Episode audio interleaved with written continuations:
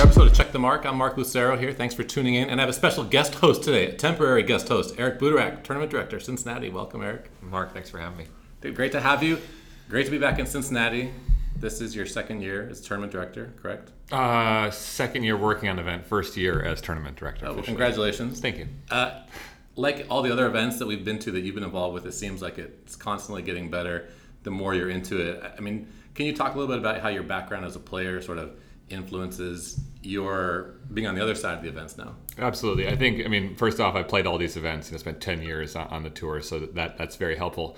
I think the biggest thing that helped me was being on the player council for eight years and, and president, especially for the last two, because in that role, I was really responsible for understanding all the, ne- the needs of all players, right? You know, top players, low rank players, singles, doubles, um, you know, players from North America, South America, Asia, Europe, et cetera. And they're, they're really very different. So I think, you know, sort of that research over time for that role probably actually prepared me for this role and, and, and hopefully making the players experience uh, as good as it can be. That's you know what I was going to get into was how noticeable it's been the like a how player facing you are, how mm-hmm. eager you are to get in front of the players and to liaise with the players and talk with the players, but how much more enjoyable it really is. You know how noticeable it is on our end when we come here to to Cincinnati, to New York, to the U.S. Open, and just seeing how willing you know everyone is from the guy who takes your keys with the car to the practice mm-hmm. courts to to food to people that want to make your experience better. Yeah, I mean, we spend a lot of time in the off season really, you know, working through what we call the player journey, right? And you know, all the different touch points you have, whether it's you know, transportation, practice desk, the locker room, the fitness center. You know, every every opportunity is a chance for a good experience or a bad experience, and, and we talk with all the staff and you know how to kind of how they all work together to you know make that experience as good as as good as it can be. However whether it's traffic or uh, a mistake by someone, like you know, things are going to happen, and there's going to be going to be issues from time to time. Yeah. yeah, we're here. We're in the players' lounge now, so we're gonna hear some noise over the speakers when they call the matches. But but like you mentioned too, for me, it's it's incredibly important to be player facing, right? And when there when there are issues, handle them directly. Um, you have a glass office, you know, right here in the players' lounge um, and just try to be as accessible as you can. And there's a lot of times you can't solve their problems, but at least being there to listen and tell them, you know, that you understand. Um, you know, I, I never liked when tournament directors would run and hide back in my day and be, you know, behind three secretaries or, or you know, so I've always taken the approach that I'm going to be out there, I'm going to be in front, I'm going to give you my cell phone number and be accessible as I possibly can be. So, for people who don't really understand what a tournament director does, this can be a 24 hour thing for you because during the tournament you're responsive to whatever happens and people have requests, all kinds of requests. Mm-hmm. Is it, I guess, is it tougher the lead up to the tournament, like in the maybe the couple weeks prior, or is it tougher like during the actual event? I think you ask different tournament directors, and they probably give you a different answer. Um, it's a lot of organization and logistics on the front end, and for me, that is probably the more challenging part. Just staying focused, staying on task, and and getting every little I dotted and T crossed. Um, in terms of number of hours, it is absolutely in tournament. But for me, I, I, thrive being around people. I love the energy.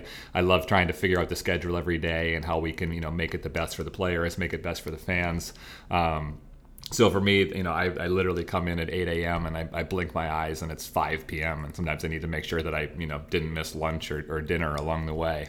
Uh, and end up being here till 1 a.m. and, you know, try to get a few hours of sleep and come back and do it the next day. But the energy is so strong just being around all the players and, you know, taking walks around the grounds and seeing all the smiles on fans' faces. So for me, the in tournament experience is, is what it's all about. Well, it, for us, it's been incredible seeing from the first day of qualies. I heard there were eight to ten thousand people that came through the gates, and in, even into the main draw, seeing all the young Americans, especially too, having success. You know, Tommy, Paul, Ben Shelton, um, Peyton Stearns. I saw in qualies the hometown girl, Caty McNally. Mm-hmm. How much energy, I guess, do those young players bring, and do they are they impacting things like ticket sales and attendance and all that? Yeah, they are. I mean, that's. I mean, a lot of time. I mean, again, we have Rafa and Serena here this year, which is super special, and that you know drives drives the the bulk of the business. But there's a lot of people here who are seeking out you know that next generation star. Um, you know, watching Ben on a full Porsche court hit a between the legs lob today, and just have you know bring the whole crowd to their feet. I mean, those are the moments that I think people are going to remember, and they're going to remember when he's hopefully someday top ten in the world. That you know they saw him when. So um, for me, it's honestly I, I go out and I, I, watch some tennis, but I honestly just spending time looking at the crowd and, and just seeing the kids and the, the parents or all the tennis fans just jumping out of their seats, you know, getting the autographs, watching their eyes, you know, open wide when Rafa jogs by. I mean, those are the things that make it really special. Did you come to this tournament as a kid? and you're a Midwest guy.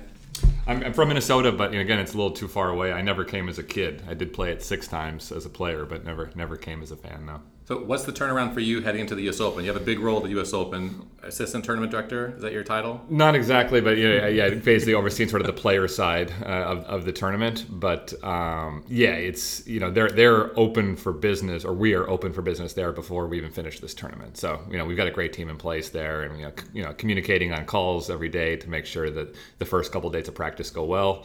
Um, we'll wrap up this tournament on Sunday. I'll fly there Monday, and you know be in the office straight away. Uh, and quality starts Tuesday. There's no, no rest for the weary. Get that coffee, get on the flight. Now rest in October. there we go. And so, one more thing, Eric.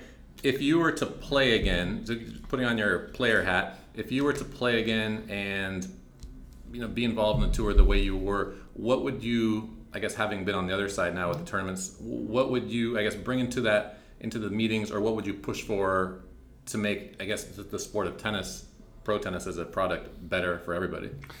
Um, good question. Um, probably you know depends on you know which players we, we, we talk about. And you know again player, players do a great job. I mean people ask me all the time oh which player is difficult? Or you know who are the really good ones? And sometimes i go through the draw and i'm like you know what? They're all, they're all pretty good. Um, we got a nice group nice group of people right now and they, they do a nice job as ambassadors for the sport you know led by the, the, the top couple players especially um, you know the extra things that players do go a really long way um, i would just tell them you know carving out 30 minutes of your day to, to sign autographs, to be available to do extra, you know, activities. You know, the ATP and WTA have stars and ace programs where players have to do, you know, a 30 minute commitment every single week. You know, that that's great. I think if that could be upped by just a little bit more, and it would be great for the sport as a collective. Um, every autograph you sign, every photo you take, every you know fan you engage with. I mean, you're creating lifelong fans, and, and I see it firsthand. And I really go out of my way to tell these players, you know, when Frances Tiafoe comes in at 1 a.m. after a full center court, you know, I give him a hug and tell him like, man, you know, you made you made a lot of people's day there. When Diego came in last night after a full Porsche court at midnight, you know, shook his hand and said, you know, I was there seeing the fans as they walked out of your match. Like, you know, you gave them an incredible experience. So just trying to really kind of drive home to them, you know, how much they can impact the sport and, and, and the people that come to watch it. So follow up to that. A couple years ago, you facilitated Rogers practice in Central Park. Yeah, can you tease anything for the U.S. Open? any, any special things up your sleeve? Um, you know, we got a big, you know, Fan Week is kind of the, the big act- activation that's coming back, and that is, you know, basically the, the, week of qualifying where we have a lot of things happening. We've got a, a Legends match. There's a, a, tennis plays for peace event on Wednesday night. There's a food event on Thursday. Uh, Dude Perfect, um, who again, if you have eight or nine year old boys or girls who like sports. I'm sure you know who they are. Um, they're doing Arthur Ashe Kids Day That's this huge. day. Um, yeah, I mean, in my I have, I have young boys, so they're huge in my house. Um, but it's gonna be it's gonna be a lot of fun activities that whole week, and it's all free. So again, I think that's if you want to expose your family to tennis, and I, we understand the U.S. Open is expensive. You know, it's New York City. It costs a lot to bring a family out to watch tennis, but that's why we really focus hard on Fan Week and trying to bring all the players out there. You can watch Rafa practice on on on Ashe. You can see Serena. You can see the best players in the world. You can see, you know, we'll, we'll have fun stuff happening on the grounds. And if, if you want to expose expose your kids to a great sport, um, Fan Week is where it's at. Awesome, man. Eric, thanks so much. Thanks for coming on Check the Mark. Thank you, Mark. Let's talk about the conditions here in Cincy. First off, this is a quicker surface than we've seen in the US this summer. Much quicker than Atlanta, much quicker than a Cabo or a DC. Obviously, Cabo not in the US, but part of the US Open Series. A little similar to Canada, but like I said, the quickest court that we've seen in the US. It's not a fast court, but it's a quicker court, a ball, a court that's going to reward a ball that goes through the court, reward someone that's hit hard with depth. We're using the Wilson US Open ball. Again, same ball we're going to use in New York, same surface as New York, the Laykold blue court.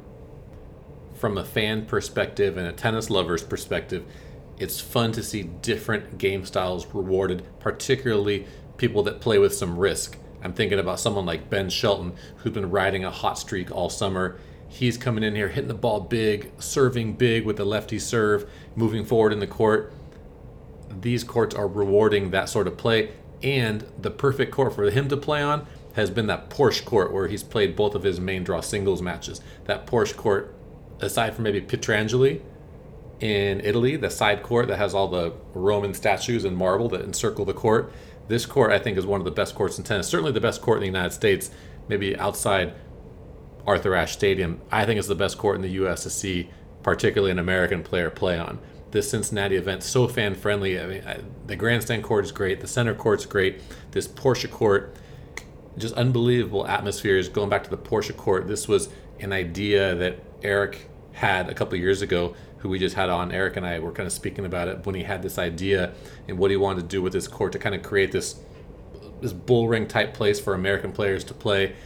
This court is very narrow. It's a sunken court. It's one of the only sunken courts on the grounds, and you real really feel like the fans are on top of the players. It has a feel similar actually to the old grandstand court at Flushing Meadows before they tore it down, where the the sides are really narrow. There's not a whole lot of room in the back, and because it's sunken, you almost feel like the fans are hanging over the edges watching the match and there really isn't a whole lot of room to run on that court so if you're a big server or if you have a good wide serve on either side you're going to be running your opponent into the fence almost like you almost like they're playing on a squash court it has that sort of atmosphere and the, the court gets really loud players get really fired up and you have people hanging over the fence on the top watching there's a little porsche lounge that's adjacent to the court where people can hang out and I think it's an awesome place to play if you're an American player or if you're someone who, if you're anyone who really who wants that boost from the crowd, and if you're going to have that charisma and play with the crowd, they're going to be there to pick you up.